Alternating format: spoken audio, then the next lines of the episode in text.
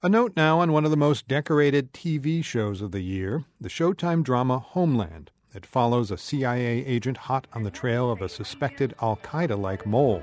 I missed something once before. I won't. It was 10 years ago. Everyone missed something that day. Uh, everyone's not me.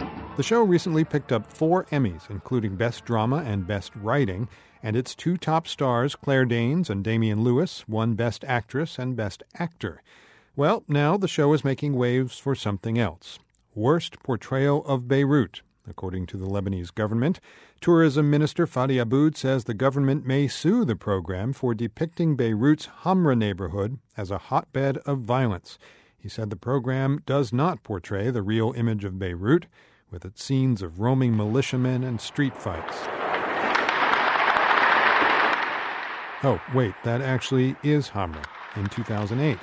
Back then, Shiite Hezbollah gunmen and Sunni militia members shot it out on the streets, occasionally with rocket propelled grenades. Aboud says Hamra today is actually a lively neighborhood packed with cafes, bookshops, and pubs. That it is, but it's hard to argue that Beirut is violence free when this was in the news recently.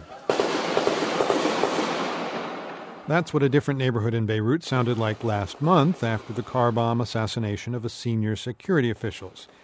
But the Lebanese might be especially incensed about the fact that Homeland's Beirut scenes aren't shot in Beirut at all, but in Haifa and Tel Aviv, in Israel.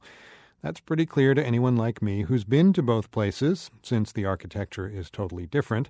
Not to be outdone by their northern neighbors, Israelis are ticked off too. They're none too happy that two of their biggest cities might be mistaken for the Lebanese capital. As a viewer, I was a bit cranky too when I noticed the city identity switch.